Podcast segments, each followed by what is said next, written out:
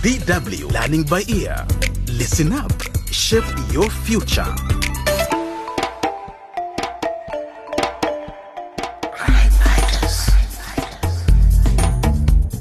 A warm welcome to the third episode of our Crime Fighters series, It Takes a Village, about children's rights. The teenage sisters, Jane and Hope, have moved to the African town of Matamba with their mother, Carol. They were fleeing their violent father and husband, and now they're trying to start a new life and forget their difficult past. Two months on, both sisters have integrated well into their new school. In the previous episode, we also met Leroy, a teenager who lives on the streets of Matamba with his friend Sarah. Meanwhile, Lucas, the girl's father, is trying to find out where they are now. This episode is called Haunted by Bad Memories. Let's listen in on Lucas's conversation with his sister Amina. She was the only one Carol confided in before she left, but Carol made Amina swear to keep her secret. Amina, it's just not possible that Carol and the girls have disappeared off the face of the earth. I hope they did. What did you say? Lucas, my brother, I have to tell you, Carol was right to live with the children. What do you mean she was right? You're lucky she didn't go to the police instead. Don't you know that hitting your wife and children is a crime? Don't you know that children have the right to be safe in their own home with their own family? Mm, stop it. Lucas, please calm down. Amina, you are my older sister, but do not provoke me. Spare me all this babble about rights. Well, but I recently learned there's actually a thing called the Convention on the Rights of the Child. Did you know that? Most countries in the world have signed up to it. Our country has too. I don't need any convention. I know what's good for my family. You're calling me a criminal when all I wanted was to discipline my wife. You call beating your wife black and blue discipline? And Lucas, you almost made your daughter go blind in one eye. Is that what you call discipline? That was an accident, and I apologized. Carol has no right to take my girls away from me because of that. Oh, yes, she does. Carol is very aware of her children's rights, Lucas. All she's doing is defending them. I'm the father of those two girls. How dare you lecture me about their rights? I'm going to get my daughters and my wife back if it is the last thing I do. But Lucas, you don't even know where to start looking for them, do you? Mark my words, sister. I'll get my family back, and sooner than you think.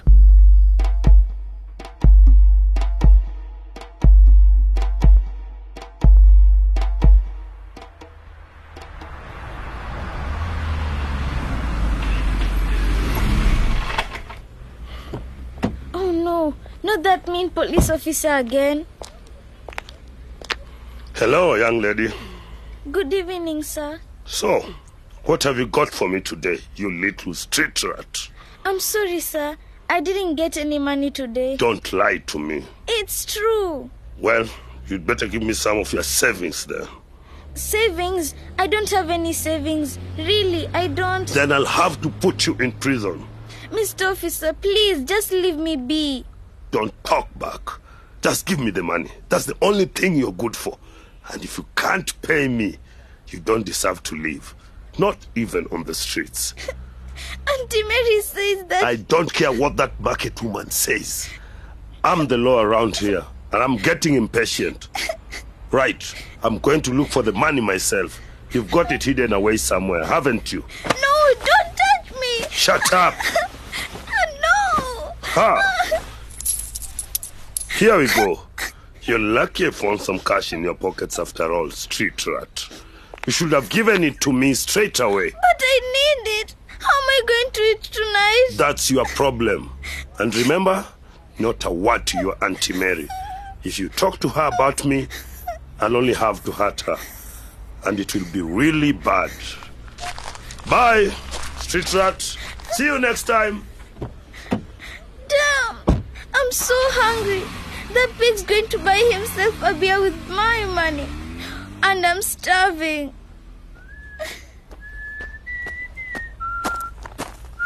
Leroy, Hi, Sarah. How was your day? Did you get enough to eat? Auntie Mary gave me some fruit and bread. But the coins I got from that nice lady who always lets me carry her bags, um, they they got lost. Got lost? Mm, Was it that policeman again? The one who always says he is the law, but who actually breaks the law by stealing our money? Yes, it was him. He scared me. Oh, Sarah, don't cry. Have you told Auntie Mary about this? Leroy, you know I can't.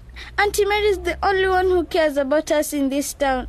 We have to protect her, like she protects us. Okay, okay, don't worry. Come on, let's go for a little walk. Maybe you can still find some food. Okay.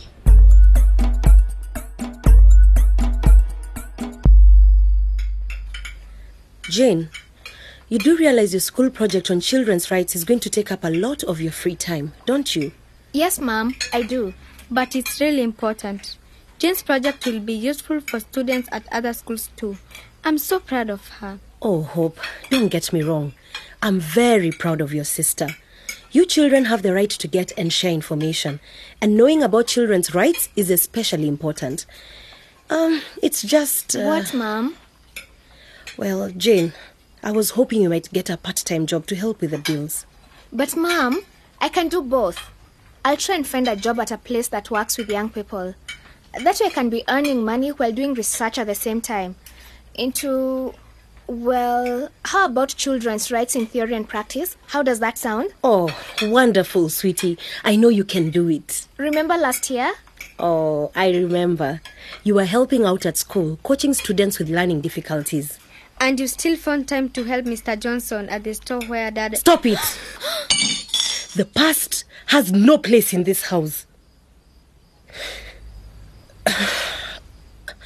sorry, girls. I'm sorry. We all need to look after each other. Now we're on our own. I'm very proud of you both. And I know you'll both do well. And we're not on our own. We've got you, ma'am. Girls, I'm feeling very tired. I think I need to rest. Would you finish up here?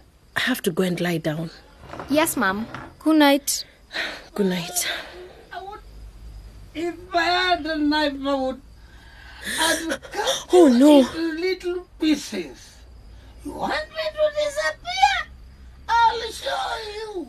No. I'll show you. Mom, wait.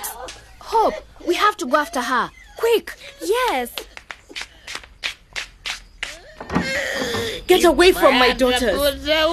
You'll never touch them again. You'll have to kill me first.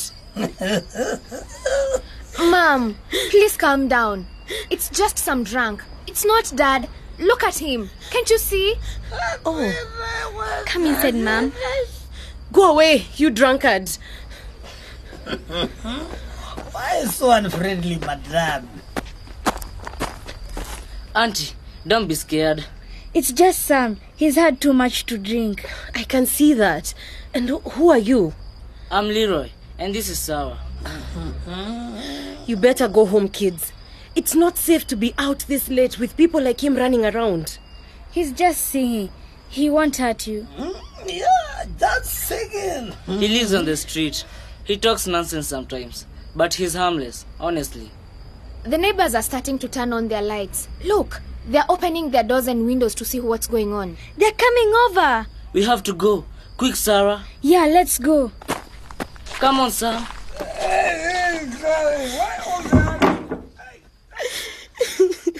Mom, we are safe now. That man, Sam, reminded me of your father.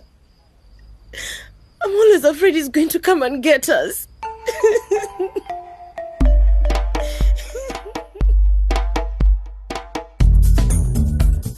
With that eventful evening, we've come to the end of this episode. Carol, Hope, and Jane are still haunted by bad memories of their father and husband, Lucas. And they are probably right to be scared because Lucas is searching for them. Will he manage to find them? If you'd like to listen to this episode again, just go to our webpage dw.com slash crimefighters or find us on Facebook at DW Africa. So long, take care.